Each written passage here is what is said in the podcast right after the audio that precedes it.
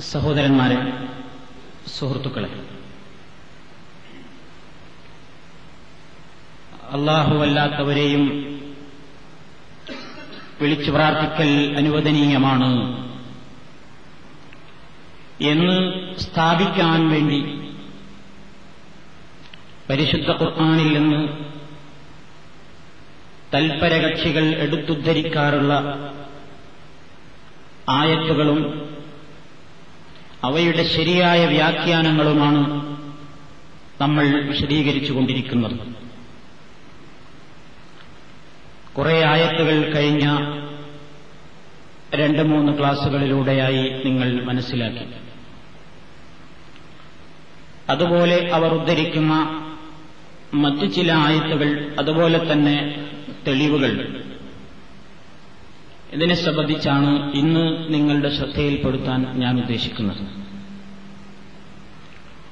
അവർ എഴുതുകയും പറയുകയും ചെയ്യുന്നു.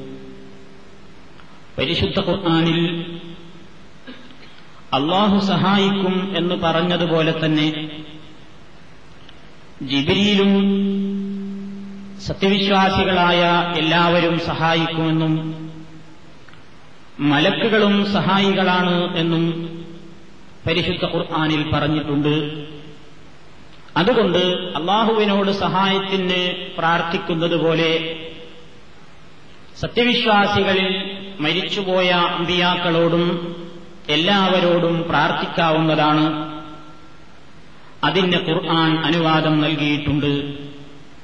സൂറത്ത് തഹ്രീമിലാണ് ആ ആയത്തുള്ളത് എന്നാണ് അവർ പറയാറുള്ളത്. അവർ ഉദ്ദേശിക്കുന്ന ആയത്ത് ഇതാണ്. ഇൻ തതൂബാ ഇലല്ലാഹി ഫഖദ് സഗത് ഖുലൂബുകുമാ وإن تظاهرا عليه فإن الله هو مولاه وجبريل وصالح المؤمنين والملائكة بعد ذلك ظهير ഇതാണ് അവരുദ്ദേശിക്കുന്ന ആയത് എന്നിട്ടവർ നൽകുന്ന വ്യാഖ്യാനം അള്ളാഹു പ്രവാചകൻ സല്ലാഹു അലൈഹി വസല്ലമിന്റെ സഹായിയാണ്. ജിബിരിയിലു ജിബിരിയിലും അള്ളാന്റെ റസൂലിന്റെ സഹായിയാണ്. വസാലിഹുൽ മുഅ്മിനീൻ സത്യവിശ്വാസികളായി സാലിഹികളായി അറിയപ്പെടുന്ന ആളുകളും റസൂലുള്ളാന്റെ സഹായികളാണ്. അതിനുശേഷം മലക്കുകളും അള്ളാഹുവിന്റെ റസൂലിന്റെ സഹായികളാണ്. ഇതാണ് അവർ നൽകുന്ന അർത്ഥം. അപ്പോൾ അള്ളാഹുവിനോ സഹായിയാണെന്ന് പറഞ്ഞാൽ അള്ളാഹുവിനോട് ചോദിക്കാം. ജിബിരിയിൽ സഹായിയാണെന്ന് പറഞ്ഞാൽ ജിബിരിയിലിനോട് ചോദിക്കാം. മുക്മിനീങ്ങളിലെ സാലിഹീങ്ങൾ സാലിഹുൽ മുക്മിനീൻ സഹായികളാണെന്ന് പറഞ്ഞാൽ അതിൽ മരിച്ചുപോയ അമ്പിയാക്കളും ഉൾപ്പെടുന്നു അതുകൊണ്ട് മരിച്ചുപോയ അമ്പിയാക്കളെയും വിളിച്ച് സഹായത്തിന് പ്രാർത്ഥിക്കാം. എന്നിങ്ങനെയാണ് അവർ എഴുതുകയും വ്യാഖ്യാനിക്കുകയും ഇന്നും പരസ്യമായി പൊതുജനസമക്ഷം പ്രചരിപ്പിക്കുകയും ചെയ്തുകൊണ്ടിരിക്കുന്നത്. എങ്കിൽ എന്താണ് അള്ളാഹു ഈ ആയത്തിൽ പറഞ്ഞതിന്റെ ഉദ്ദേശം എന്താണ് നമുക്കിതുകൊണ്ട് ഈ ആയത്തുകൾ ഇവർ ദുർവ്യാഖ്യാനം ചെയ്യുന്ന ആയത്തുകൾ എടുത്ത് വിശദീകരിക്കുന്നത് കൊണ്ട് രണ്ട് കാര്യമുണ്ട് ഒന്ന് ആ ആയത്തിൽ പറഞ്ഞ ചരിത്ര സംഭവം നമുക്കിതിലൂടെ മനസ്സിലാക്കാനും പറ്റും. രണ്ടാമതായി ഇവർ നൽകുന്ന ദുർവ്യാഖ്യാനത്തിന്റെ ശക്തി എത്രമാത്രമുണ്ട് എന്നും ഗ്രഹിക്കാൻ സാധിക്കും ആ രണ്ടുദ്ദേശം വെച്ചുകൊണ്ടാണ് ഞാനിത് നിങ്ങളുടെ മുമ്പാകെ അവതരിപ്പിക്കുന്നത് ഈ ആയത്തിന്റെ മുഴുവൻ ഭാഗം പരിശോധിച്ചു നോക്കുകയാണെങ്കിൽ അതിൽ പറയുന്ന സംഭവം وإذ أسر النبي إلى بعض أزواجه حديثا فلما نبأت به وأظهره الله عليه عرف بعضه وأعرض عن بعض فلما نبأها به قالت من أنبأك هذا؟ قال نبأني الأليم الخبير. إن تتوبا إلى الله فقد صغت قلوبكما. وإن تظاهرا عليه فإن الله هو مولاه وجبريل وصالح المؤمنين.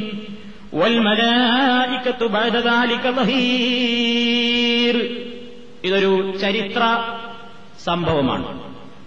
ഒരു പ്രത്യേകമായ സംഭവത്തെ സംബന്ധിച്ച് അള്ളാഹു സുബാനുഭൂവത്താലയിൽ നിന്ന് അവതരിച്ച വചനങ്ങളാണ്. എന്തായിരുന്നു ആ സംഭവം?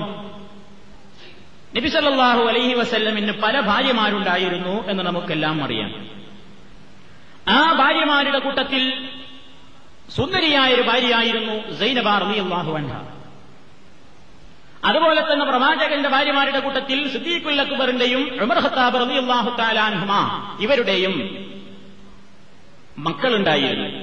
സിദ്ദീഖുൽ അക്ബർ റളിയല്ലാഹു അള്ളാഹുവിന്റെ മകൾ ആയിഷ അള്ളാഹു അൻഹയും ഉമർ ഖത്താബ് റലി അള്ളാഹു തലാൻഹുവിന്റെ മകൾ ഹഫ്സ റലി അള്ളാഹു തലാൻഹയും പ്രവാചക ഭാര്യമാരുടെ കൂട്ടത്തിൽ പെടുന്നവരാണ്.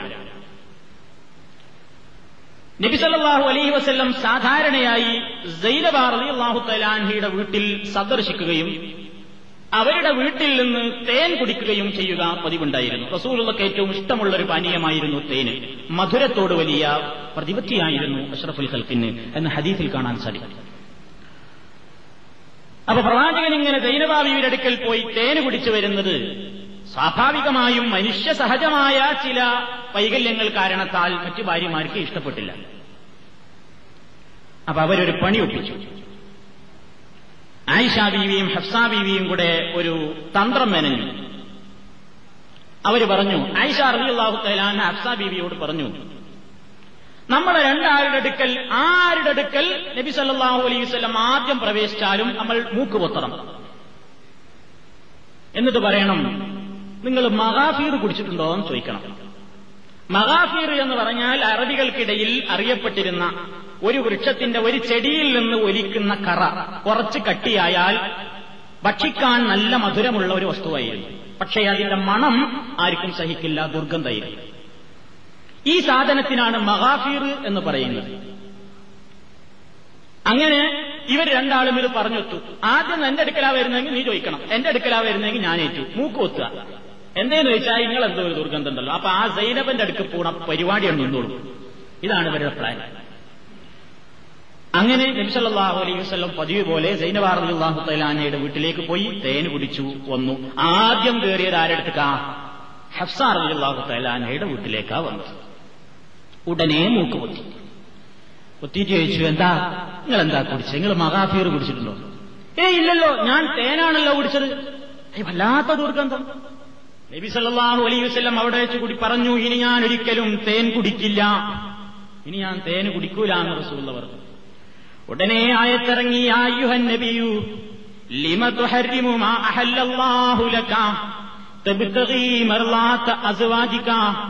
അല്ലയോ പ്രവാചകരെ ലിമ തുഹരിമു നിങ്ങൾ എന്തിനാ ഹറാമാക്കാൻ പോയത്? ഇനി തൊടില്ലെന്നെന്തിനു പറഞ്ഞു? മാ അഹല്ലാഹുലക്ക അല്ല നിങ്ങൾക്ക് അനുവദിച്ചു തന്നൊരു പാനീയത്തെ. ഇനി അത് ഞാൻ കുടിക്കില്ലെന്ന് പറയാൻ എന്തിനാ നിങ്ങൾ തയ്യാറായത്? അതും മറലാത്ത അസുവാചിക്ക നിങ്ങളുടെ ഇണകളുടെ തൃപ്തിയെ മോഹിച്ചുകൊണ്ട് ഞാൻ അനുവദിച്ചിരുന്നൊരു കാര്യം ഇനി തൊടില്ലെന്ന് പറയാൻ നിങ്ങൾ എന്തിനാ തയ്യാറായതെന്ന് സൂറത്തു തഹീമിന്റെ തുടക്കത്തിലെ റബ്ബ് നബി സല്ലാഹു അലൈ വസ്ല്ലമിനോട് ചോദിച്ച സന്ദർഭം ഇതായിരുന്നു എന്ന് മുഫസ്രീങ്ങൾ പറയുന്നു. ഇതാ സംഭവം. അങ്ങനെ നബി സല്ലല്ലാഹു അലൈഹി വസല്ലമിനെതിരെ ഈ കാര്യം നിങ്ങൾ രണ്ടാളും നടത്തിയ ഈ ഗൂഢാലോചന അവസാനം പൊളിഞ്ഞു. ആയിഷയും ഹഫ്സയും കൂടെ തങ്ങൾക്കെതിരിൽ ഇങ്ങനെ ഒരു പ്ലാൻ ചെയ്തിട്ടുണ്ട്. അതിന്റെ അടിസ്ഥാനത്തിലാണ് ഹഫ്സ നിങ്ങളോടാ ചോദിച്ചത് എന്ന് റസൂലുള്ള അറിഞ്ഞു. എങ്ങനെ അറിഞ്ഞു? അള്ള വഹയോടുത്തു അവർ രണ്ടാളും പണി വച്ചിട്ടുണ്ട്. വിഷമിക്കണ്ട മാനസികമായി ഒട്ടും പ്രയാസപ്പെടണ്ട. ആ രണ്ടാൾക്കാരും നിങ്ങൾക്കെതിരെ ഇനി അങ്ങോട്ട് തുറന്ന യുദ്ധത്തിനാണ്ട് ഒരുങ്ങിയാലും താങ്കൾ ഒരിക്കലും ബേജാറാവേണ്ടതില്ല. അള്ള നിങ്ങളുടെ സഹായിയായിട്ടുണ്ട്. ജിബിരിയിൽ നിങ്ങളുടെ സഹായിയായിട്ടുണ്ട്. സത്യവിശ്വാസികളുടെ നേതാക്കൾ അതുകൊണ്ട് ഉദ്ദേശിക്കുന്നത് ഈ രണ്ട് പെൺമക്കളില്ലേ? ഉമർ ഹത്താബിന്റെ മോളും സിദ്ദീഖുൽ അക്ബറിന്റെ മോളും. അവർ രണ്ടാളും വേറെ പക്ഷത്താണ് എന്നുള്ളത് കൊണ്ട് വാപ്പമാരെ പോലും ആ പെൺമക്കൾക്ക് കിട്ടൂല. അബുബക്കർ സിദ്ദീഖും ഉമർ ഹത്താബും നിങ്ങളുടെ സഹായിയാണ്. എല്ലാവരും നിങ്ങളുടെ ഭാഗത്തായിരിക്കും. ഈ തന്ത്രത്തിൽ മനസ്സ് വിഷമിക്കരുത് എന്ന് പറഞ്ഞ് റസൂലുള്ളാനെ സമാധാനിപ്പിച്ചുകൊണ്ട് ഇറങ്ങിയ ആയത്താൽ അപ്പൊ ഈ സന്ദർഭം മനസ്സിലായില്ലേ? ഇനി ആയത്ത് അർത്ഥം വെക്കുമ്പോൾ നിങ്ങൾക്ക് ഇങ്ങനെ മനസ്സിലാവും. നബി സല്ലല്ലാഹു അലൈഹി വസല്ലം രഹസ്യം പറഞ്ഞു. രഹസ്യമാക്കി ഒരു കാര്യം പറഞ്ഞു. ഇലാ ഹദീതാ ഒരു വർത്തമാനം രഹസ്യമായി പറഞ്ഞു. പറഞ്ഞ ആളാരാ? ഹഫ്സാ ബീവിയോടാ പറഞ്ഞ. എനിക്കിങ്ങനെ വിവരം കിട്ടിയിട്ടുണ്ട്. നിങ്ങൾ ഇങ്ങനെ പണി പറ്റിച്ചിട്ടുണ്ടല്ലേ? ഫലം ബിഹി. എന്നിട്ട് ഹഫ്സ കാര്യം അങ്ങ് പരസ്യമാക്കുകയും ചെയ്തു. അലൈഹി. അള്ളാഹു അക്കാര്യത്തിൽ നബി സല്ലല്ലാഹു അലൈഹി വസല്ലമിനെ സഹായിക്കുകയും ചെയ്തു. ചില കാര്യങ്ങളൊക്കെ ഹഫ്സ ബീവിയോട് പറഞ്ഞു. വഹി കിട്ടിയ മുഴുവൻ പറഞ്ഞില്ല. ഇങ്ങനെ ഇങ്ങനെയൊക്കെ നിങ്ങൾ പ്ലാൻ ഒപ്പിച്ചിട്ടുണ്ട് എന്നൊക്കെ ഞാൻ അറിഞ്ഞിന് എന്ന് ചില കാര്യങ്ങളൊക്കെ ഹഫ്സ ബീവിയോട് പറഞ്ഞു. അൻ ബഅദിൻ ചിലതൊന്നും പറഞ്ഞില്ല. ഈ വർത്തമാനമങ്ങ് ഹഫ്സ ബീവിയോട് റസൂൽ അറിയിച്ചപ്പോൾ കാലത്ത് അത്ഭുതത്തോടുകൂടി ഹഫ്സ ചോദിച്ചു മൻ അമ്പ കഹദാ അല്ലയോ നബിയെ നിങ്ങളോട് ഈ വർത്തമാനം ആരാ പറഞ്ഞു തന്നത്? രണ്ടാൾക്കല്ലേ അറിയുള്ളൂ. ഞാനും പറഞ്ഞില്ല ആയിഷയും പറഞ്ഞില്ല. പിന്നെ എങ്ങനെ നിങ്ങൾ അറിഞ്ഞത്? കാലാ നബി സല്ലാഹു അലൈ വസ്ല്ലം പറഞ്ഞു നിങ്ങൾ പറഞ്ഞില്ലെങ്കിലും അറിയാൻ എനിക്കെന്റെ റബ്ബുണ്ട്. ഖബീർ. എല്ലാം അറിയാവുന്ന എല്ലാം പറഞ്ഞു തരുന്ന എന്റെ നാഥനാണ് എന്നോട് വിവരം പറഞ്ഞത്. അതുകൊണ്ടിതാ റബ്ബൊരു കാര്യം നിങ്ങളോട് പറയുന്നു. നിങ്ങൾ രണ്ടാളും എനിക്കെതിരെ ഈ ഗൂഢാലോചന ഒപ്പിച്ചതിന്റെ വിഷയത്തിൽ നിങ്ങൾ തെറ്റാണ് ചെയ്തിരിക്കുന്നത്. നിങ്ങളുടെ ആ തെറ്റിൽ നിന്ന് നിങ്ങൾ രണ്ടാളും തൗബ ചെയ്ത് മടങ്ങുകയാണെങ്കിൽ അള്ള പൊറത്തു തരും. ഫഖദ് സ്വകത്ത് കുലൂബുക്കുമാ നിങ്ങളുടെ രണ്ടാളുടെയും ഹൃദയങ്ങൾ ചാഞ്ഞുപോയിരിക്കുന്നു. അതുകൊണ്ട് നിങ്ങൾ മടങ്ങി വരണം നിങ്ങൾ തെറ്റ് സംബന്ധിച്ച് തൗബ ചെയ്യണം അള്ളാഹു അത് സ്വീകരിക്കും. അതല്ല വൈൻ കവാഹറാ ഇനി നിങ്ങൾ രണ്ടാളും നബിക്കെതിരെ പരസ്പരം സഹായിക്കാൻ തന്നെയാണ് തീരുമാനമെങ്കിൽ എനിക്ക് വിഷമമില്ല നിശ്ചയം. മൗലാഹു തീർച്ചയായും അള്ളാഹുവും വിശ്വാസികളിൽപ്പെട്ട സുഹൃതരും അദ്ദേഹത്തിന്റെ സഹായികളാണ്. അതിന് പുറമെ മലക്കുകളും നബിയുടെ സഹായികളത്രേ. ഇതാണ് വിഷയം. ഇത് നമ്മൾ പറഞ്ഞ അർത്ഥമൊന്നുമല്ല. ടി കെ അബ്ദുള്ള മൗലവിയുടെ ഖുറാൻ പരിഭാഷ. പേജ് അഞ്ഞൂറ്റി അറുപത്തി മൂന്നാമത്തെ പേജിൽ കാണാം. അവർ ഇരുവരും നബിക്കെതിരെ പരസ്പരം സഹായിക്കുകയാണെങ്കിൽ നിശ്ചയം അള്ളാഹുവും ജിബിരിയിലും വിശ്വാസികളിൽപ്പെട്ട സുഹൃതരും ബ്രാക്കറ്റിൽ അബൂബക്കർ ഉമർ അദ്ദേഹത്തിന്റെ സഹായകരാണ്. അതിന് പുറമെ മലക്കുകളും സഹായികളത്രേ. ഇതാ സംഭവം. എന്തെയ്ത് മനസ്സിലായി? മരിച്ചുപോയതിന് ശേഷം വരെ വിളിച്ച് പ്രാർത്ഥിക്കുന്നൊരു വിഷയം അതിലില്ല. പിന്നെ ആകെ പിടുത്തെന്താ മുഅ്മിനീൻ. സത്യവിശ്വാസികളിൽ സുഹൃതവാന്മാരെന്ന് പറഞ്ഞാൽ ഉപസ്ഥിരീങ്ങളിൽ ചിലത് പറഞ്ഞിട്ടുണ്ട് കയ്യിൽ മരിച്ചുപോയ അമ്പിയാക്കന്മാരും പെടും അങ്ങനെ പറഞ്ഞ എന്താർത്ഥം മരിച്ചുപോയ അമ്പിയാക്കളും നബിയുടെ ആദർശ ബന്ധുക്കളാണ്. നബിയുടെ ആദർശത്തിന്റെ സഹായികളാണ് അവർ എന്നാണ് ഇതിലേക്ക് അർത്ഥം. അതല്ലാതെ മരിച്ചുപോയ പ്രവാചകന്മാരെയൊക്കെ നബി വിളിച്ച് പ്രാർത്ഥിക്കേണ്ടതാകുന്നു. അവർ നബിയെ സഹായിക്കാൻ ഇതാ കച്ചകെട്ടി കാത്തിരിക്കുകയാണ് എന്ന് ലോകത്തൊരു മഫസറും എഴുതി വെച്ചിട്ടില്ല. ജിബിലിയിലും സഹായിയാണെന്ന് പറഞ്ഞിട്ടുണ്ടല്ലോ. ആ ജിബിലിയിലും വിളിച്ചൂടെ. ഒരാൾ നമ്മുടെ സഹായിയാണെന്ന് പറഞ്ഞാൽ അയാളെ സഹായത്തിന് വിളിക്കാന്ന് എവിടുന്ന കിട്ടുക? ഏയ് അങ്ങനെയൊന്ന് ചിന്തിച്ചു നോക്കുക ഇനി വേറൊരു വശത്തിലൂടെ ഇതൊക്കെ മാറ്റി വെച്ചിട്ട്. ഒരാൾ നമ്മുടെ സഹായിയാണെന്ന് പറഞ്ഞാൽ അയാളെ വിളിച്ച് നമുക്ക് പ്രാർത്ഥിക്കാമെന്ന് ഇവിടുന്ന് കിട്ടുക? ജീവിതത്തിൽ നമുക്ക് മാതാപിതാക്കൾ സഹായികളല്ലേ? നാം മാതാപിതാക്കൾ മരിച്ചാ പിന്നെ നമ്മളെ അമ്പാനി വാപ്പാനിയൊക്കെ വിളിച്ച് പ്രാർത്ഥിക്കാൻ ആ സഹായത്തിന്. ഈ ലോകത്ത് അള്ളാഹു സുബാനുഭവത്തായ ഒരുപാട് ആളുകൾ നമ്മുടെ സഹായികളായി നിശ്ചയിച്ചിട്ടില്ലേ? മീക്കായിൽ മഴ കൊണ്ടേൽപ്പിക്കപ്പെട്ടവർ മലക്ക്. ഇസറാഫിയിൽ അതുപോലെ തന്നെ ഒട്ടേറെ മലക്കുകൾ. ഖബറിൽ ചോദ്യങ്ങൾ നടത്തുന്ന മലക്കുകൾ. നന്മതിന്മകൾ റിക്കാർഡാക്കുന്ന മലക്കുകൾ. മലക്കുൽ മൗത്ത് റുഹനെ പിടിക്കുന്ന മലക്ക്. ഇവരൊക്കെ ഒരു നിലക്കല്ലെങ്കിൽ മറ്റൊരു നിലയ്ക്ക് നമ്മെ സഹായിച്ചുകൊണ്ടിരിക്കുന്നു. ബദറിൽ മലക്കുകൾ ഇറങ്ങി സഹായിച്ചില്ലേ? വഹദിൽ ഇറങ്ങി സഹായിച്ചില്ലേ? ഒട്ടേറെ സന്ദർഭങ്ങളിൽ നമ്മെ സഹായിച്ചുകൊണ്ടിരിക്കുന്നില്ലേ മലക്കുകൾ? എന്ന് വെച്ച് ലോകത്തെ ഏതെങ്കിലും ഒരു മനുഷ്യന് മലക്കുകളെ വിളിച്ച് പ്രാർത്ഥിക്കാൻ പറ്റുമോ? മീക്കായിലെ ഇടിയും മിന്നുമൊക്കെ ഒന്നും ഉണ്ടാക്കി ഒന്നും മഴ പെയ്യിപ്പിക്കണമേ യാ മീക്കായി പ്രാർത്ഥിക്കാമോ? പ്രാർത്ഥിക്കാമോ? പാടില്ല. മരണത്തിന്റേതായ റൂഹിനെ പിടിക്കാൻ വേണ്ടി അങ്ങ് എന്റെ അടുക്കൽ വരുമ്പോൾ ഒന്ന് സാവകാശം എന്റെ റൂഹ് പിടിച്ചുകൊണ്ട് എന്റെ വേദനയൊന്ന് ലഘൂകൂടാ മുൻകരേ ജക്കീറെ കബർ ശിക്ഷയിൽ നിന്ന് രക്ഷപ്പെടുത്തണേ എന്ന് പ്രാർത്ഥിക്കാമോ? പ്രാർത്ഥിച്ചൂടാ അങ്ങനെ എത്രയോ സംഭവങ്ങളിലെ പ്രാർത്ഥിക്കാൻ പാടില്ല. ഭാര്യയ്ക്ക് ഭർത്താവും ഭർത്താവിന് ഭാര്യയും സഹായികളല്ലേ ജീവിച്ചിരിക്കുന്ന കാലത്ത്? നാ ഭാര്യ മരിച്ചുപോയാൽ ഭർത്താവിന് ഭാര്യയെ സഹായത്തിന് വിളിച്ചു പ്രാർത്ഥിക്കാമോ? ഭർത്താവ് മരിച്ചാൽ ഭാര്യയ്ക്ക് ഭർത്താവിനെ സഹായത്തിന് വിളിച്ചു പ്രാർത്ഥിക്കാമോ? പ്രാർത്ഥിച്ചൂടാ അപ്പൊ സഹായി എന്ന് കേൾക്കുമ്പോഴേക്ക് അപ്പൾക്ക് ഓർമ്മ വരികയാണ് എന്ത്? ആ അത് ഇവിടുന്ന് വിളിച്ചാൽ അങ്ങോട്ട് ഉടനെ ഇങ്ങനെ റെഡി ആയിട്ട് ഇങ്ങനെ നമ്മളെ സഹായിക്കാൻ വേണ്ടി കാത്തിരിക്കുന്ന ആൾക്കാരെ പറ്റിയാണ്. അതുകൊണ്ട് അവരെ വിളിച്ച് പ്രാർത്ഥിക്കാം. അപ്പൊ അള്ളാഹു സഹായിയാണ്. ജിബിരിയിൽ നബിയുടെ ഭാഗത്തുണ്ട്. വഹയും കൊണ്ട് ഇനിയും ജിബിരിയിൽ വന്നുകൊണ്ട് നിങ്ങളെ സഹായിക്കും. സാലിഹുൽ മോമിനിൻ എന്ന് പറഞ്ഞാൽ അന്ന് ജീവിച്ചിരിക്കുന്ന വിശ്വാസികൾ പോലും പെടില്ല എന്നാണ് മുഫസിരിങ്ങൾ പറഞ്ഞത്. അബുബക്കർ സിദ്ദീഖ് ഉമർ ഹത്താബുവ പെടുള്ളൂ എന്ന് ടി കെ അബ്ദുള്ള മൗലവി എന്നെ പച്ച മലയാളത്തിൽ എഴുതി വെച്ചിരിക്കുന്നു. സത്യവിശ്വാസികളിൽ സുഹൃതരെന്ന് പറഞ്ഞാൽ ബ്രാക്കറ്റിൽ ടീക്ക കൊടുത്ത അർത്ഥം എന്താ? അബൂബക്കർ ഉൾമർ വേറെ മരിച്ചുപോയാൽ പോട്ടെ ജീവിച്ചിരിക്കുന്ന മുഴുവൻ ആളുകളെ കൂടി ആയത്ത് ഉൾക്കൊണ്ടിട്ടില്ല. ഇതൊക്കെ കൂടി പറഞ്ഞിട്ട് ഇങ്ങനെ വിശ്വാസാക്കുന്നില്ല. ആകെ മൊത്തം എന്താ പറയുന്നത്? ആദർശ നിലക്കിൽ നബിസല്ലാഹു അലൈഹി വസല്ലമിനെതിരിൽ ആര് എന്ത് തന്നെ തന്ത്രം മെനഞ്ഞാലും പ്രവാചകൻ വിഷമിക്കേണ്ടതില്ല. നിങ്ങളെ അള്ളാഹു ഒരിക്കലും കഷ്ടപ്പെടുത്തുകയില്ല. ഇതേ ആയത്തിലെ വിഷയമുള്ളൂ. ഇവിടെ മരിച്ചോലെ വിളിച്ച് പ്രാർത്ഥിക്കാമോ സഹായം തേടാമോ അല്ലെങ്കിൽ റസൂലുള്ള ഏതെങ്കിലും രംഗത്തിൽ വരെ വിളിച്ചുവെന്നോ വിളിച്ചു പ്രാർത്ഥിച്ചുവെന്നോ എവിടെയും വന്നിട്ടില്ല. ഒരു നിലക്കും റിപ്പോർട്ട് ചെയ്യപ്പെട്ടിട്ടുമില്ല. കനത്ത ദുർവ്യാഖ്യാനം മാത്രം പറഞ്ഞ് ശീലിക്കുന്ന ആളുകൾക്ക് വായ കൊണ്ട് എന്തും പറയാമെന്ന കൂട്ടത്തിൽ അവർ വ്യാഖ്യാനിക്കുന്ന ഒരു വ്യാഖ്യാനം മാത്രമായിട്ടേ ഇതിനെ കാണേണ്ടതുള്ളൂ.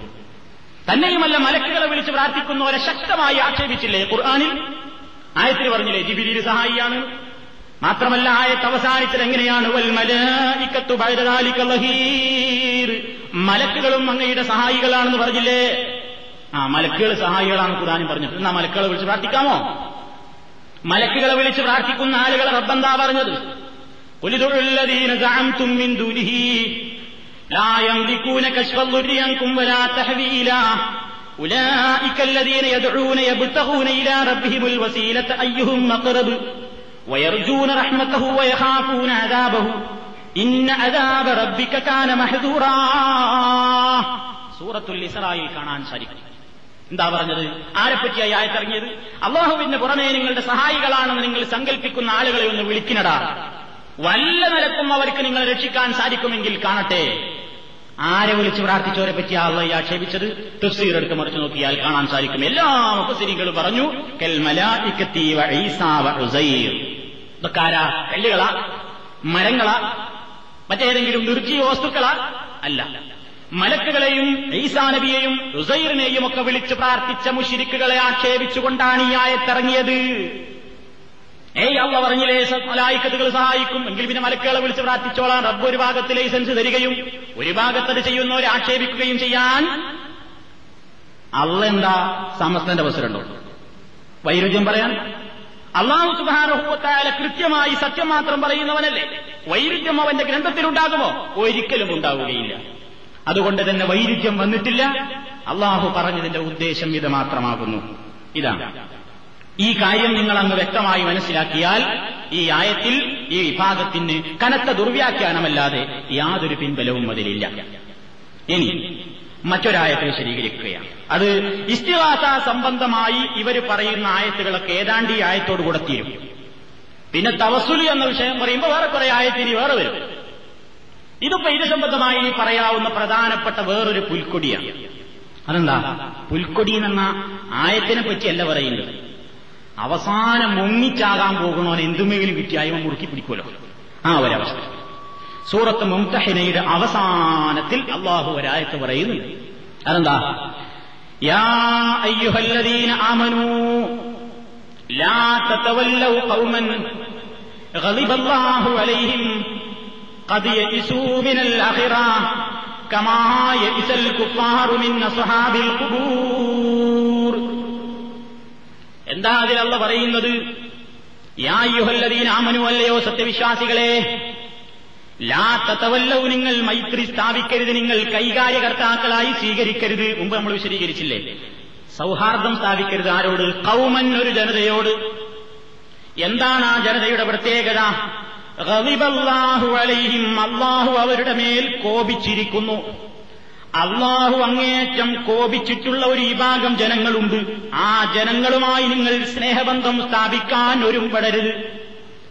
കാരണമെന്തോ കതിയ ഇസൂമിനല്ലാഹിറ ഈ വിഭാഗം ആളുകൾ പരലോകത്തെ സംബന്ധിച്ച് അങ്ങേയറ്റത്തെ നിരാശയിലാണ്. ഏതുപോലെ? കമായ ഇസൽ കുഫാറു മിന്ന സുഹാബിൽ കുബൂർ കബറിൽ കിടക്കുന്ന കാഫിരീങ്ങൾ നിരാശപ്പെട്ടതുപോലെ കബറിനുള്ളിൽ താമസിക്കുന്ന കബറിനുള്ളിൽ കുഴിമാടങ്ങളിൽ താമസിച്ചുകൊണ്ടിരിക്കുന്ന കാഫറുകൾ നിരാശപ്പെട്ടതുപോലെ ഇവരും നിരാശയിലാണ് പരലോകത്തെ സംബന്ധിച്ച്. ഇതാണ് ഈ ആയത്തിന്റെ നേർക്ക് നേരെയുള്ള ഒരർത്ഥം. പരലോകത്തെപ്പറ്റി ഇവർക്കൊരു പ്രതീക്ഷയില്ല. ആരെപ്പോലെ മരിച്ചു മണ്ണടിഞ്ഞു പോയ കാഫറുകൾ ഇപ്പോ നരകവും അതേപോലെ തന്നെയുള്ള ശിക്ഷകളും അവർ ദുന്യാവിൽ മുസ്ലിമീങ്ങളായി ജീവിച്ചെങ്കിൽ എന്നൊക്കെ ആഗ്രഹിച്ച് ഖേദിച്ച് കബർ ജീവിതത്തിലാണ്. പരലോകത്തെപ്പറ്റി ഇനി എന്തെങ്കിലും അവിടെ ഒരു സുഖം കിട്ടുമെന്ന് അവർക്കൊരു പ്രതീക്ഷയുമില്ലാത്തവണ്ണം കാഫറുകൾ നിരാശയിലാണ്. അതേ കാഫറുകളെ പോലെ ജീവിച്ചിരിക്കുന്ന ഇവരും നിരാശയിലാണ്. പരലോകത്ത് ഒന്നും കിട്ടൂല എന്നുള്ള മട്ടിലാണ് ഇവരുടെയും ജീവിതം. അങ്ങനെ പരലോകത്തെ നിഷേധിച്ചുകൊണ്ട് നടക്കുന്ന കാഫറുകളില്ലേ? അക്കാഫറിനോട് കൂട്ടുകൂടാൻ നീ ഒരിക്കലും തയ്യാറാവണ്ട. സത്യവിശ്വാസി നിന്നോടുള്ള കൽപ്പനയാണിതെന്ന് റബ്ബ് പറയുന്നു. ഇതാണ് വിഷയം.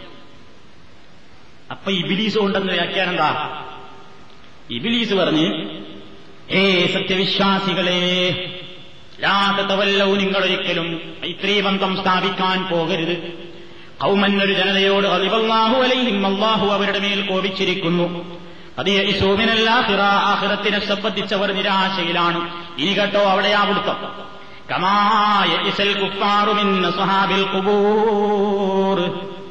കബറാളികളിൽ നിന്ന് വല്ല സഹായവും കിട്ടും എന്നതിനെ സംബന്ധിച്ച് കാഫിരിയങ്ങൾ നിരാശപ്പെട്ടതുപോലെ. മനസ്സിലായോ നിങ്ങൾക്ക്? കബറാളികളിൽ നിന്ന് മരിച്ചുപോയ ആൾക്കാർ നമ്മുടെ വിളി കേൾക്കൂല കാണില്ല അവർ സഹായിക്കില്ല എന്നുള്ളത് പക്ക കാഫിറിന്റെ വിശ്വാസമാണ്. അതുകൊണ്ട് കാഫിരിയങ്ങൾക്കാണ് മരിച്ചോലെപ്പറ്റി നിരാശ ഉള്ളത് ഇത് ഒന്നും സഹായിക്കൂല നമ്മൾ വിളിച്ചാൽ കേൾക്കൂല നമ്മൾ വിളിച്ചാൽ ഉത്തരം ചെയ്യൂല. നമ്മളെ കാണുന്നില്ല. നമ്മളെ സഹായിക്കാൻ കഴിയില്ല. എന്നൊക്കെ ഈ ഇല്ല ഇല്ല ഇല്ല എന്ന് പറഞ്ഞുകൊണ്ട് മരിച്ചുപോയവരെ പറ്റി നിരാശയുള്ളത് ആർക്കാണ്? കാഫറുകൾക്കാണ് മുഗ്മിനീങ്ങളായ സമസ്തക്കാരായ നമുക്ക് മരിച്ചവരെപ്പറ്റി നിരാശയില്ല. അവർ നമ്മളെ സഹായിക്കുമെന്നാണ് മുഗ്മിനീങ്ങൾ വിചാരിക്കുന്നത്. അതുകൊണ്ട് കബറാളികളിൽ നിന്ന് സഹായം കിട്ടില്ലെന്ന നിരാശ പച്ചക്കാഫുരിന്റെ പരിപാടിയാണ്. അതുകൊണ്ട് കബറാളികളോട് വിളിച്ചു പ്രാർത്ഥിക്കാത്തവൻ ഇസ്ലാമിൽ നിന്ന് പുറത്താണെന്ന് വരെ പ്രചരിപ്പിക്കപ്പെടുന്ന ഒരു കാലത്ത് സുഹൃത്തേ ഇതിന്റെ അർത്ഥമൊന്ന് മനസ്സിലാക്കണം പഠിക്കണം നമ്മൾ. ലോകത്തുള്ള മുഴുവൻ തഫ്സീറുകൾ പരിശോധിച്ചു നോക്കിയാലും രണ്ടേ രണ്ട് നിലക്കാണ് ഈ ആയത്തിന് വ്യാഖ്യാനിച്ചത്. ആ രണ്ട് വ്യാഖ്യാനത്തിലും ഈ ഇബിലീസിയൻ വ്യാഖ്യാനം കാണില്ല. എന്താ രണ്ട് വ്യാഖ്യാനം? ഒന്ന് ഞാൻ ആദ്യം കേൾപ്പിച്ച വ്യാഖ്യാനം. എന്താ ആദ്യം കേൾപ്പിച്ചത്? തഫ്സീർ ഇബിന് കസീറിൽ പരിശോധിച്ചു നോക്കിയാൽ കാണാം. ഈ ആയത്തിനെ സംബന്ധിച്ച് ഏതായത്തിനെ സംബന്ധിച്ച്? കമായ ഇസൽ കുഫാറു കാഫറുകൾ നിരാശപ്പെട്ടതുപോലെ മിന്നസ്ഹാബിൽ കുബൂർ ഖബറിൽ കഴിഞ്ഞുകൂടുന്ന ആളുകളെ സംബന്ധിച്ച് കാഫറുകൾ നിരാശപ്പെട്ടതുപോലെ എന്ന് പറഞ്ഞെടുത്ത് ഫീഹി കൗലാനി അവിടെ രണ്ടഭിപ്രായമുണ്ട്. രണ്ടഭിപ്രായവും ശരിക്കും രണ്ടഭിപ്രായ പ്രകാരവും ഇവർ പറയുന്ന തഫ്സീർ അവിടെ ആരും പറഞ്ഞില്ല. ഒന്നാമത്തെ തഫ്സീർ എന്താ?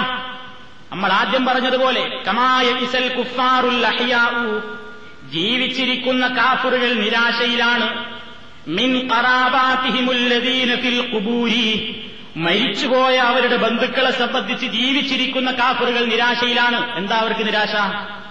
അന്യജിത്തമിഴൂബിഹിം വഴുതാലിക്ക ഇനി അവരെ ഞങ്ങൾ എവിടുന്ന് കണ്ടുമുട്ടാനാണ്? മരിച്ചുപോയില്ലേ? മരിച്ചതോടുകൂടെ തീർന്നില്ലേ? ഇനി ഞങ്ങളുടെ ബന്ധുക്കളെ ഞങ്ങൾ ഇനി എവിടെ വെച്ച് കണ്ടുമുട്ടാനാണെന്നാണ് കാഫറുകൾ വിശ്വസിക്കുന്നത്. കാരണം എന്തെന്നോലി അന്നഹും ഇക്കാഫറുകളിലായ അവരിൽ വിശ്വസ വിശ്വസിക്കുന്നവരല്ല.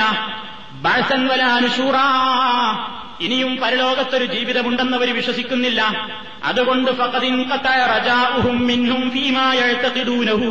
അവരുടെ വിശ്വാസമനുസരിച്ച് കബറിന്റെ അകത്തേക്കങ്ങ് കബറടക്കപ്പെട്ട് കഴിഞ്ഞാൽ അതോടുകൂടി ഇവരോടുള്ള എല്ലാ ബന്ധവും തീർന്നുപോയി. ഇനി അവരെ ഒരു കാലത്തും കാണാൻ പോലും കിട്ടില്ലെന്ന് പരലോകത്തിൽ വിശ്വാസമില്ലാത്ത കാഫിറിന്റെ വിശ്വാസത്തെ സംബന്ധിച്ചാണ് റബ്ബ് ഇവിടെ പറഞ്ഞത്.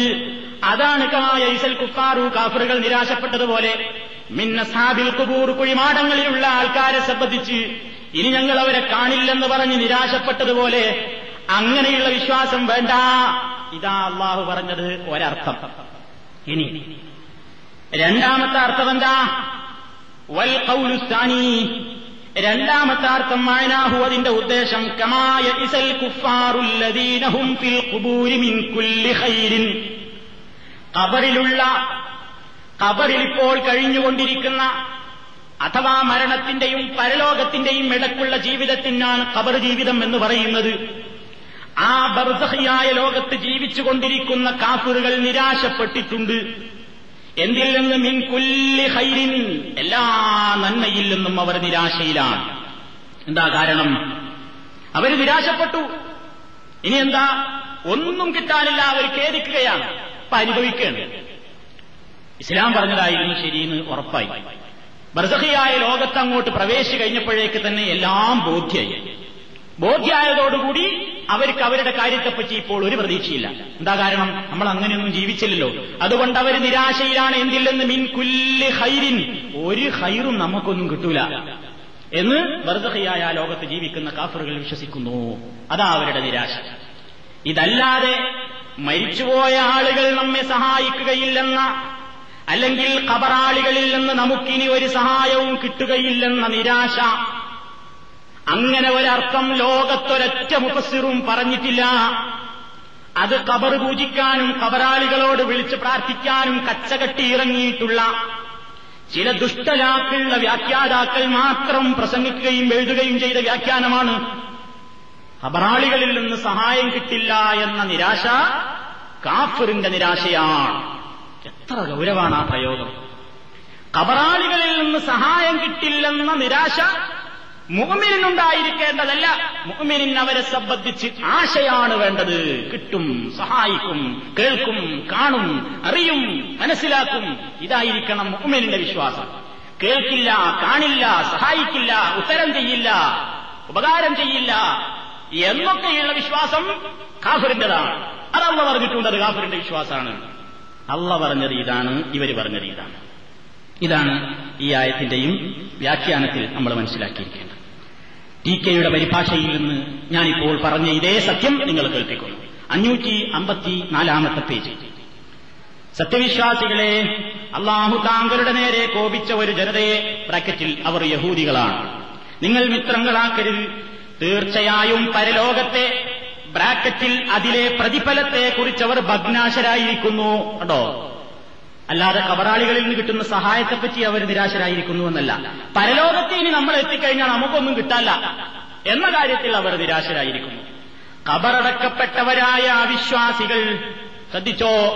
കബറടക്കപ്പെട്ടവരായ അവിശ്വാസികൾ ബ്രാക്കറ്റിൽ പാരത്രിക ക്ഷേമത്തെക്കുറിച്ച് ബ്രാക്കറ്റ് ക്ലോസ് ആശ മുറിഞ്ഞതുപോലെ അപ്പൊ കബറടക്കപ്പെട്ടവരായ അവിശ്വാസികൾ ആശ മുറിഞ്ഞിരിക്കുന്നു എന്തിൽ നിന്ന്? പരലോകത്ത് നമ്മൾ വിജയിക്കാൻ പോണില്ല അതല്ലാതെ ദുന്യാവിലുള്ള ഒരു മനുഷ്യനെ ഏതെങ്കിലും ഒരു കബറാളി സഹായിക്കുമോ ഇല്ലേ എന്നത് ഇവിടുത്തെ ഒരു പ്രശ്നമേ അല്ല. അള്ളാഹു അത് ഉദ്ദേശിച്ചിട്ടുമില്ല. അള്ളാഹുവിന്റെ നേരെ നടത്തിയിട്ടുള്ള ഏറ്റവും വലിയ ദുർവ്യാഖ്യാനവും കടുത്ത പ്രയോഗവുമായി പോയി ഇത് എന്നാണ് ഈ അവസരത്തിൽ എനിക്ക് ഓർമ്മപ്പെടുത്താനുള്ളത്. അതുകൊണ്ട് ഈ ആയത്തിലും യാതൊരു നിലക്കുള്ള അനുകൂലമായ തെളിവുകളും ഈ വിഭാഗത്തിനില്ല. കടുത്ത ദുർവ്യാഖ്യാനമാണ് അവർ നിർവഹിച്ചുകൊണ്ടിരിക്കുന്നത്. ഇനി ആയത്തുകൾ ഏതാണ്ട് അവസാനിച്ചു. ഇനി സാധാരണയായി അവതരിപ്പിക്കുന്ന മറ്റൊരു തെളിവെന്താ? മറ്റൊരു തെളിവ് നമസ്കരിക്കുന്ന നമ്മൾ അത്തഹിയാത്ത് ചൊല്ലാറില്ലേ?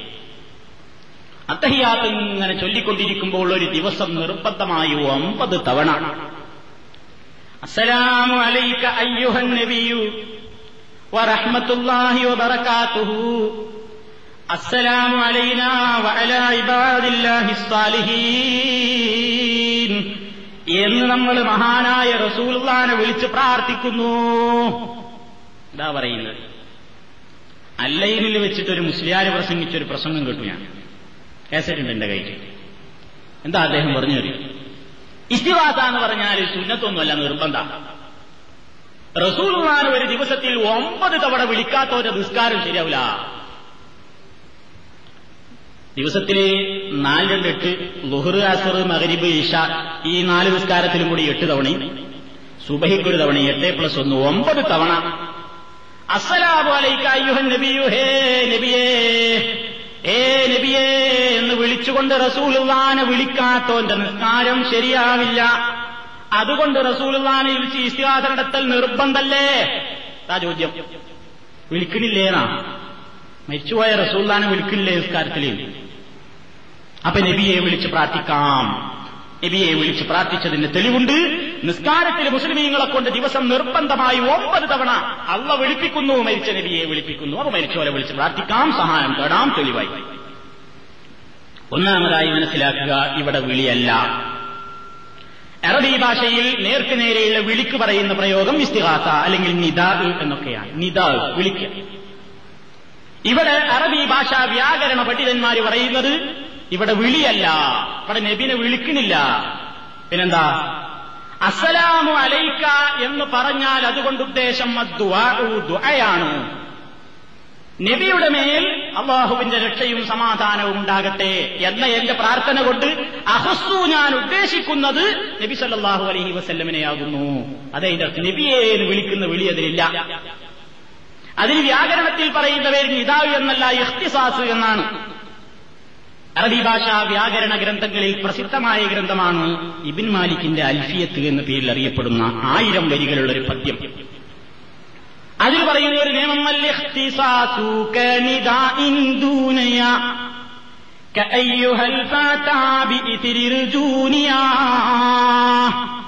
ഇഖ്തിസാസ് എന്ന് പറഞ്ഞാൽ ഭാഷയിൽ അത് കനിതായിൻ വിളി പോലെ തന്നെ തോന്നും പക്ഷേ അത് വിളിയല്ല. അതുകൊണ്ട് ഉദ്ദേശിക്കുന്നതെന്താ? അതിൽ പറയുന്ന മേലെ പറഞ്ഞ കാര്യത്തിന്റെ തൊട്ടുവരുന്ന ആൾ ഞാൻ പ്രത്യേകമായി ഉദ്ദേശിക്കുന്നുവെന്നേ അർത്ഥമുള്ളൂ. അവിടെ വിളിക്കൽ ഉദ്ദേശമില്ല. ഇത് ഭാഷാർത്ഥം. ഭാഷാപരമായ ചർച്ച. ഇനി നമ്മൾ അല്പം ഇങ്ങോട്ട് അതിന്റെ വ്യാഖ്യാനത്തിലേക്ക് വരിക. അല്ല നബി സല്ലല്ലാഹു അലൈഹി വസ്ല്ലം ജീവിച്ചിരിക്കുന്ന കാലത്തും ഇതേ അത്തഹിയാത്തല്ലേ ഓതിയത്? അപ്പോഴും നബി പറഞ്ഞില്ലേ അസ്സലാമു അലൈക അയ്യുഹൻ നബിയു വബറകാതുഹു അപ്പൊ റസൂലുള്ള റസൂലുള്ളാനെ തന്നെ ദിവസം ഒമ്പത് തവണ നിർബന്ധമായി വിളിച്ചു പ്രാർത്ഥിച്ചു. അല്ലേ നബി തന്നെ നബിനെ ഒമ്പത് തവണ നിർബന്ധമായി വിളിച്ചു പ്രാർത്ഥിച്ചു. ഏ നബിയേ നബി എന്നെ നബിനെ വിളിച്ചു. പോകട്ടെ ഇവർ പറയണെന്താ? നമ്മളിപ്പോ നിസ്കരിക്കുമ്പോൾ അസ്സലാമു അലൈക അയ്യുഹൻ നബിയു വിളിക്കുമ്പോൾ റൗദാ ഷരീഫ് എന്ന് നബി ഇങ്ങോട്ട് കേട്ടിട്ട് വാലൈക്കും എന്ന് പറയുന്നുവെന്നല്ലേ അങ്ങനെ വിശ്വസിക്കാത്ത സുനദുരമായതിന് പുറത്താണ്. എന്നാ ജീവിച്ചിരിക്കുമ്പോൾ അത് കേൾക്കണ്ടേ? നബിസല്ലാഹു അലൈ വസ്ല്ലമിന്റെ നേരെ ബാക്കിൽ സൊഫ് കെട്ടിയിട്ട് ഒരുപാട് മൗമൂമിങ്ങൾ മദീനത്തെ പള്ളിയിൽ നബിസല്ലാഹു അലൈ വസ്ല്ലമിന്റെ കാലത്ത് തന്നെ യുദ്ധത്തിനും മറ്റു സന്ദേശങ്ങൾക്കുമൊക്കെയായി നാടിന്റെ നാനാഭാഗത്തേക്ക് പറഞ്ഞയച്ച ദൂതന്മാരായ സഹാബിമാരും വിദൂരദേശങ്ങളിൽ നിന്നും അത്തഹിയാത്ത് ചൊല്ലുന്നു നബിന്റെ പള്ളിയിലുള്ള മൗമൂമിങ്ങളും അത്തഹിയാത്ത് ചെല്ലുന്നു എല്ലാവരും നിസ്കാരത്തിൽ പറയുന്നുണ്ട് അസ്സലാം അലൈക്ക അയ്യുഹൻ നബിയു. ജീവിച്ചിരിക്കുന്ന നബി എപ്പോഴെങ്കിലും ഇത് കേട്ടോ. ജീവിച്ചിരിക്കുന്നല്ലോ നബി നബിന്റെ ബാക്കിയുള്ള മോമുമീങ്ങളൊക്കെ അസ്സലാം അലൈക്ക അയ്യോ നബി എന്ന് നബി ഇങ്ങനെ അലൈഹി സ്ലാം അലൈഹി സ്ലാം എന്ന് പറയുന്നത് നബി മറ്റു പ്രദേശങ്ങളിലേക്കൊക്കെ പറഞ്ഞയച്ച സഹാബിമാർ അവിടെ വെച്ച് നിസ്കരിച്ചില്ലേ? നബി ഇവിടെ മദീനത്ത് ജീവിച്ചിരിക്കുന്നില്ലേ? നബി ഇത് കേട്ടോ. അലൈഹി സ്ലാം എന്ന് പറയും അപ്പൊ ജീവിച്ചിരിക്കുന്ന കാലത്ത് നബി ഇത് കേട്ടുവന്നോ മറുപടി പറഞ്ഞു വന്നോ? ആരും പറയുന്നില്ല.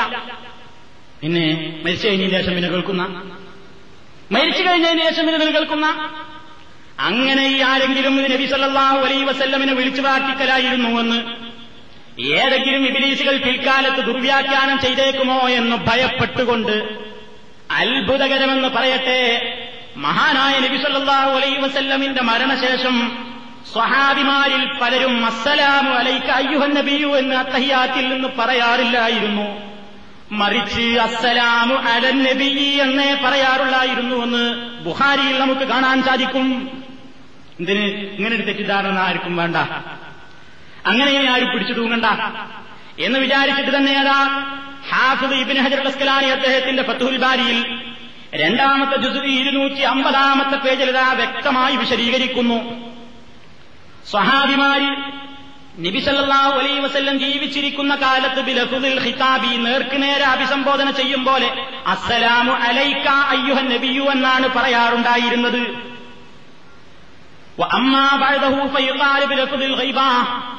എന്നാൽ നബി സല്ലല്ലാഹു അലൈ വസല്ലമിന്റെ ശേഷം അവർ ഈ നേർക്ക് നേരെ ഒരാളോട് പറയും പോലെയുള്ള അഭിസംബോധനാ രീതിയാണ് മാറ്റിയെന്നാണ്.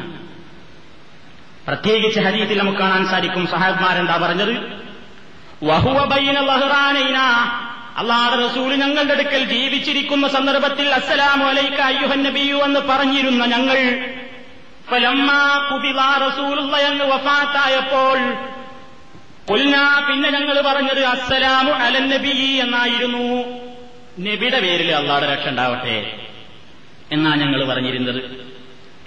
വളരെ വ്യക്തമായി എഴുതി വെച്ചിരിക്കുന്നു.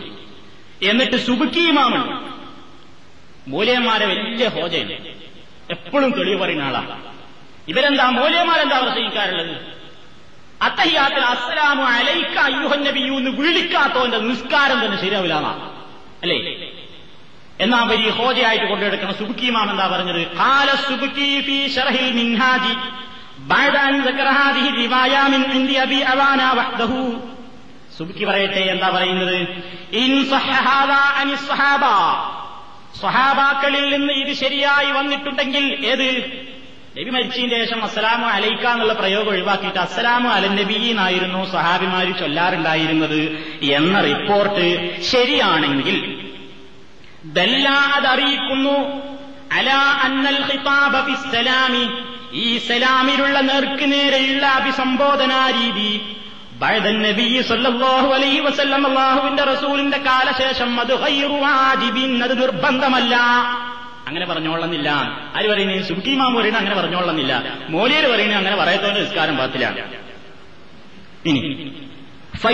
അതുകൊണ്ട് ഇങ്ങനെ പറയപ്പെടാം. അസ്സലാമു അല നബി എന്ന് പറഞ്ഞാൽ മതി. ആരാ പറയുന്നത് സുഖി എന്നിട്ട് കുൽത്തു ഞാൻ പറയട്ടെ ആര്? ഞാൻ. ഞാനല്ല. ഇബിൻ ഹജർ അസ്സലാനി തങ്ങൾ ഉദ്ധരിക്കുകയാണ് സുബുക്കിന്റെ ഈ ഉദ്ധരണി. എന്നിട്ട് ഇബിൻ ഹജർ അസ്കലാനി പറയുന്നു ഞാൻ പറയട്ടെ സുബുക്കീമാവ് പറഞ്ഞ എന്താ? അങ്ങനെ ശരിയായിട്ട് റിപ്പോർട്ട് വന്നിട്ടുണ്ടെങ്കിൽ അങ്ങനെ പറയാന്നല്ലേ? എന്നാൽ ഞാൻ പറയട്ടെ കതു റൈബിൻ. ഒരു സംശയവുമില്ല സഹിയായി വന്നിട്ടുണ്ട്. ഒരു സംശയമല്ല സഹാബ്മാർ അങ്ങനെ ചൊല്ലിയിരുന്നത് എന്ന് തെളിഞ്ഞിട്ടുണ്ട്.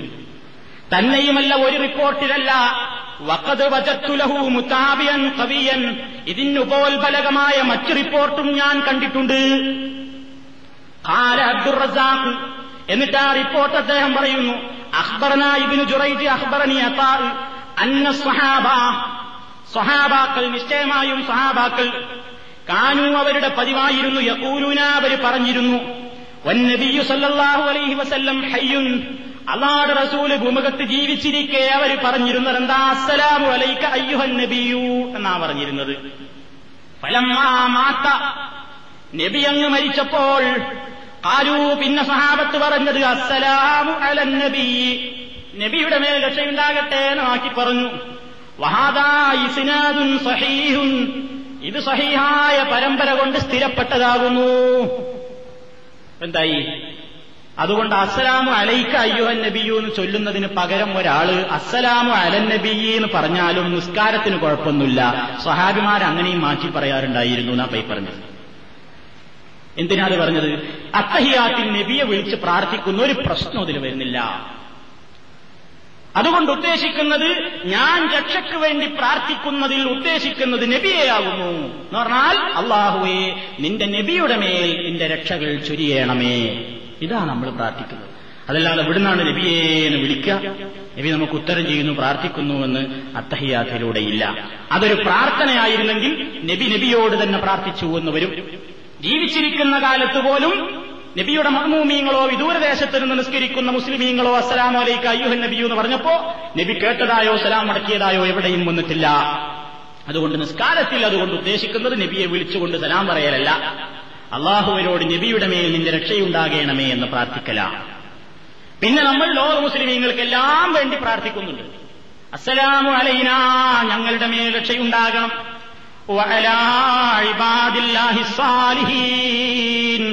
സാലിഹീങ്ങളായ അള്ളാഹുവേ അള്ളാഹുവേ സാലിഹീങ്ങളായ നിന്റെ മുഴുവൻ പടപ്പത്തരങ്ങൾക്കും എല്ലാവരുടെ മേലും നിന്റെ രക്ഷ ചൊരിയണമേ. ഇതാ നമ്മൾ പ്രാർത്ഥിക്കുന്നത്. അപ്പൊ നബിയുടെ മേൽ ആദ്യം പറഞ്ഞു പിന്നെ ഞങ്ങൾക്കും വേണം എല്ലാ മുഗ്മിനീങ്ങൾക്കും വേണം നിന്റെ രക്ഷ കൊടുക്കണേ എന്ന് പ്രാർത്ഥിക്കുകയാണ് ചെയ്യുന്നത്. അതല്ലാതെ റസൂലുള്ളാനെ വിളിച്ച് പ്രാർത്ഥിക്കുന്ന ഒരു വിഷയമേ അവിടെയില്ല. കടുത്ത ദുർവ്യാഖ്യാനമാണ് അത്. ഇനി പറയാനുള്ള മറ്റൊരു തെളിവെന്താ? വേറൊരു തെളിവ്. മൂസാ നബി അലൈഹി സ്വലാത്തു വസ്സലാം റസൂല്ലാനെ സഹായിച്ചില്ലേ? മരിച്ച മൂസാ നബി മുഹമ്മദ് നബിനെ സഹായിച്ചില്ലേ? നബി മേറാജിരുവായപ്പോ സഹായിച്ചില്ലേ?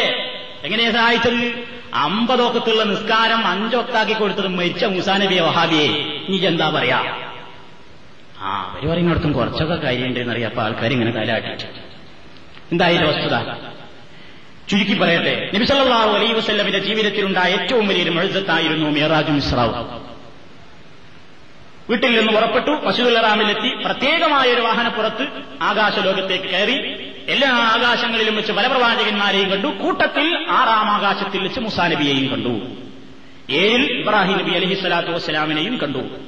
അള്ളാഹുവിനെ കണ്ടുമുട്ടി തഹയ്യത്തായിക്കൊണ്ട് അഭിവാദ്യമായിക്കൊണ്ട് നബിസല്ലാഹു അലഹി വസ്ല്ലമിന്റെ ഉമ്മത്തിന് അള്ളാഹു ഒരു മഹത്തായ സമ്മാനം നൽകി അമ്പത് നേരത്തെ നിസ്കാരം രുജൂബാക്കി അതുകൊണ്ട് നബിസല്ലാഹു അലഹി വസ്ല്ലം ഇങ്ങനെ ഇറങ്ങി വരരുത്. ആറാൻ ആകാശത്തിലെത്തിയപ്പോൾ അവിടെ മൂസാനബി ഇരിക്കുന്നുണ്ട്. അപ്പൊ എന്തേ നബി മൂസാനബിയെ മൂസാനബിയെ അമ്പതൊക്കെ നിൽക്കാരാ പടച്ചോന്റെ ഉമ്മത്തിന് തന്നിരിക്കുന്നത്. നിങ്ങളൊന്ന് സഹായിക്കണം. നിങ്ങളൊന്ന് രക്ഷപ്പെടുത്തണം. നിങ്ങളൊന്ന് അഞ്ചാക്കണം. എന്ന് നബി സല്ലാഹു അലൈ വസ്ലം മൂസാ നബിയോട് എന്തെങ്കിലും ഒരു അപേക്ഷ കൊടുത്തോ? വിളിച്ചു തേടിയോ? സഹായം ആവശ്യപ്പെട്ടോ? ഒരിക്കലും തേടിയിട്ടില്ല. മൂസാ നബി ചോദിച്ചു മുഹമ്മദ് നബിയോട് എന്താ പടച്ചോൻ തന്നത്? എന്നിട്ട് ചോദിക്കുക. എന്താ തന്നത്? അമ്പത് നേരത്തെ നിസ്കാരം വിസലാഹു അലൈ വസ്ലമിനോട് മൂസാനബി പറഞ്ഞു അനുഭവത്തിൽ വെച്ചു ഞാൻ പറയട്ടെ. മുഹമ്മദ് തങ്ങളുടെ ഉമ്മത്തിന് ഇത് കഴിയില്ല. അതുകൊണ്ട് റബ്ബിന്റെ അടുക്കൽ പോയിട്ടൊന്ന് ചുരുക്കിത്തരാൻ പറയണം. മുഹമ്മദ് നബി സല്ലാഹു അലൈഹി വസ്ല്ലം പലതവണ റബ്ബിന്റെ അടുക്കൽ പോയി ആവശ്യപ്പെട്ടു അപേക്ഷ സമർപ്പിച്ചു. അമ്പതിന്റെ പ്രതിഫലം അഞ്ചിലാക്കി ചുരുക്കിക്കൊണ്ട് അഞ്ചു നേരത്തെ നിസ്കാരമാക്കി നിർബന്ധമാക്കിക്കൊണ്ട് പോന്നു. ഇതാണ് ചോദ്യം. അമ്പതൊക്കെ നിസ്കാരം അഞ്ചനാക്കി സഹായിച്ചത് മരിച്ച മൂസാനബിയാണ് അതുകൊണ്ട് മരിച്ചവർ സഹായിക്കും അവരെ വിളിച്ച് പ്രാർത്ഥിക്കാം. ഇല്ല. നബിസല്ലാ ഒറ്റ ചോദ്യം. നബിസല്ലാ അലൈസ് മൂസാനബിനെ വിളിച്ച് തേടിയോ? മുസാനബിയോട് ആവശ്യപ്പെടുകയും ചെയ്തു. അമ്പതാ മൂസാനബിയെ തന്നിട്ടുള്ളത് ഒന്ന് അഞ്ചാക്കാൻ സഹായിക്കോ? ചോദിച്ചോ? ചോദിച്ചിട്ടില്ല. ചോദിക്കാതെ തന്നെ മരിച്ചോൽ സഹായിക്കുന്നില്ല വേണമെങ്കിൽ തെളിവാക്കിക്കോ. ചോദിക്കാതെ തന്നെ സഹായം കിട്ടും. അന്ന് വാങ്ങിക്കോ. ചോദിക്കാതെ തന്നെ അങ്ങനെ സഹായിക്കണം. വാങ്ങിക്കോ. കുഴപ്പമില്ല. ഇനി വേറൊന്നും. മുസാനബി അലൈഹി സ്വലാത്തു വസ്സലാം കബറിൽ കടന്ന് ഇങ്ങനെ മരിച്ചു കിടക്കല്ല. അപ്പൊ പോയി ചോദിച്ചതാ? അങ്ങനെയാണെങ്കിൽ നീറാജിന് പോണീന് മുമ്പ് ഉണ്ടല്ലോ മുസാനബി ഇവിടെ കബറിൽ നിസ്കരിക്കുന്നത് കണ്ടിട്ടില്ലേ? അവിടുന്ന് ചോദിച്ചോ? ചോദിച്ചില്ല. അപ്പൊ ഇവിടെ ചെന്നപ്പോ എന്താണ്? ജീവിച്ചിരിക്കുകയാണ് മുസാനബി. മുസാനബിനെ അള്ളാഹു ഹയാത്താക്കിയിട്ടുണ്ട് ഇവിടെ മുമ്പിലും കൊടുത്തിരിക്കുക. അപ്പൊ ജീവിച്ചിരിക്കുന്ന ആളുകൾക്ക് പരസ്പരം വർത്താനം പറഞ്ഞൂടെ? സംസാരിച്ചൂടെ? എന്തെങ്കിലും അങ്ങോട്ടും ഇങ്ങോട്ടൊക്കെ വർത്താനം പറയണതോ കേൾക്കുന്നതോ കാണുന്നതോ ആരാ അവിടെ തെറ്റെന്ന് പറയുന്നത്? ഇതിങ്ങനെ തെളിവ് പറയണെന്തിനാ ഇത് തെളിവ് പറയുന്നത് ഇവിടെ ഇരുന്നു കൊണ്ട് മൊഹീദ്ദി ശേഖരെ വിളിക്കാനാണ് ആരെങ്ങനെ തെളിവാവും ഇവിടെ ഇരുന്നു കൊണ്ട് മൊഹീദ്ദി ശേഖരെ വിളിക്കാൻ വേണ്ടിയിട്ടുള്ള തെളിവെന്ത്? ആറാൻ ആകാശത്ത് ജീവനോടുകൂടെ മുസാനബിനെ കണ്ടപ്പോ മുഹമ്മദ് നബി മുസാനബി കൂടി വർത്താനം പറഞ്ഞതാ. എന്തിന് തെളിവ്? ഇവിടെ ഇരിക്കുമ്പോൾ മൊഹീദ്ദി ശേഖരെ വിളിക്കാൻ. ഇതിങ്ങനെ വയറുവേദനക്ക് വിക്സ് വരുത്തമായില്ലേ പൊതു എന്തെങ്കിലും ബന്ധമുണ്ടോ തമ്മിൽ എന്തെങ്കിലും ബന്ധമുണ്ടോ? ഒരു ബന്ധമല്ല തന്റെയുമല്ല മീറാജ് കഴിഞ്ഞിട്ട് പിന്നെ നബി സല്ലാ വസല്ലം എത്ര കാലം ഇവിടെ ജീവിച്ചു? എന്നിട്ടല്ലേ ബദറുണ്ടായത് എന്നിട്ടല്ലേ വഹദുണ്ടായത് എത്ര വർഷങ്ങളുണ്ടായി ഒരിക്കലെങ്കിലും നബി സല്ലാഹു അലൈവല്ലം വിചാരിച്ചോ എന്റെ അമ്പത് അഞ്ചാക്കി തന്ന മൂസ അവിടെ ഉണ്ടല്ലോ വിളിച്ചോക്കട്ടെ ഞാൻ വിളിച്ചോ? ഒരിക്കലെങ്കിലും വിളിച്ചോ? വിളിച്ചില്ല. ഒരൊറ്റ പ്രവാചകനെയും വിളിച്ചില്ല. നബി സല്ലാഹു അലൈവല്ലം വിളിച്ചില്ല. സ്വഹാബത്ത് വിളിച്ചോ? വിളിച്ചില്ല. ആരെയും വിളിച്ചില്ല. എങ്കിൽ പിന്നെ മരിച്ചോലിരുന്ന് സഹായം കിട്ടണമെന്നുണ്ടെങ്കിൽ എവിടെ പോണം? മിറാജിന് പോണം. മിറാജ് ആർക്കാണ്ടാവുക അത് നബി സല്ലാഹു അലൈഹി വസ്ല്ലമോട് കൂടി ക്ലോസ് ഇനി അത് ഉണ്ടാവില്ല. അപ്പൊ ഇനി മരിച്ചവരെ സഹായം കിട്ടണമെന്നുണ്ടെങ്കിൽ ഭൂമിയിൽ നിന്നൊന്നും നടക്കൂല. ആകാശത്ത് പോകണം എന്ന് വരും. മീറാജ് ഉണ്ടെങ്കിൽ അതും ആർക്കൊക്കെ മീറാജ് വേണം? സഹായം ചോദിക്കുന്ന ആൾക്ക് മാത്രം മീറാജ് ഉണ്ടായിട്ടും കാര്യമില്ല. അല്ലാത്ത ആൾക്കും വേണം മീറാജ്. കാരണം മൂസാനബി ആറാം ആകാശത്ത് അവിടെ ഉണ്ട് അപ്പൊ ഇതൊക്കെ എന്താണെന്നറിയോ കനത്ത ദുർവ്യാഖ്യാനങ്ങൾ. കനത്ത ദുർവ്യാഖ്യാനങ്ങൾ. യാതൊരു തെളിവും ഈ വിഷയത്തിലില്ല. അതുകൊണ്ട് സുഹൃത്തുക്കളെ മൂസാ നബി അലൈഹി സ്വലാത്തു വസ്സലാം നമ്മളെ സഹായിച്ചു. ശരിയാണ്.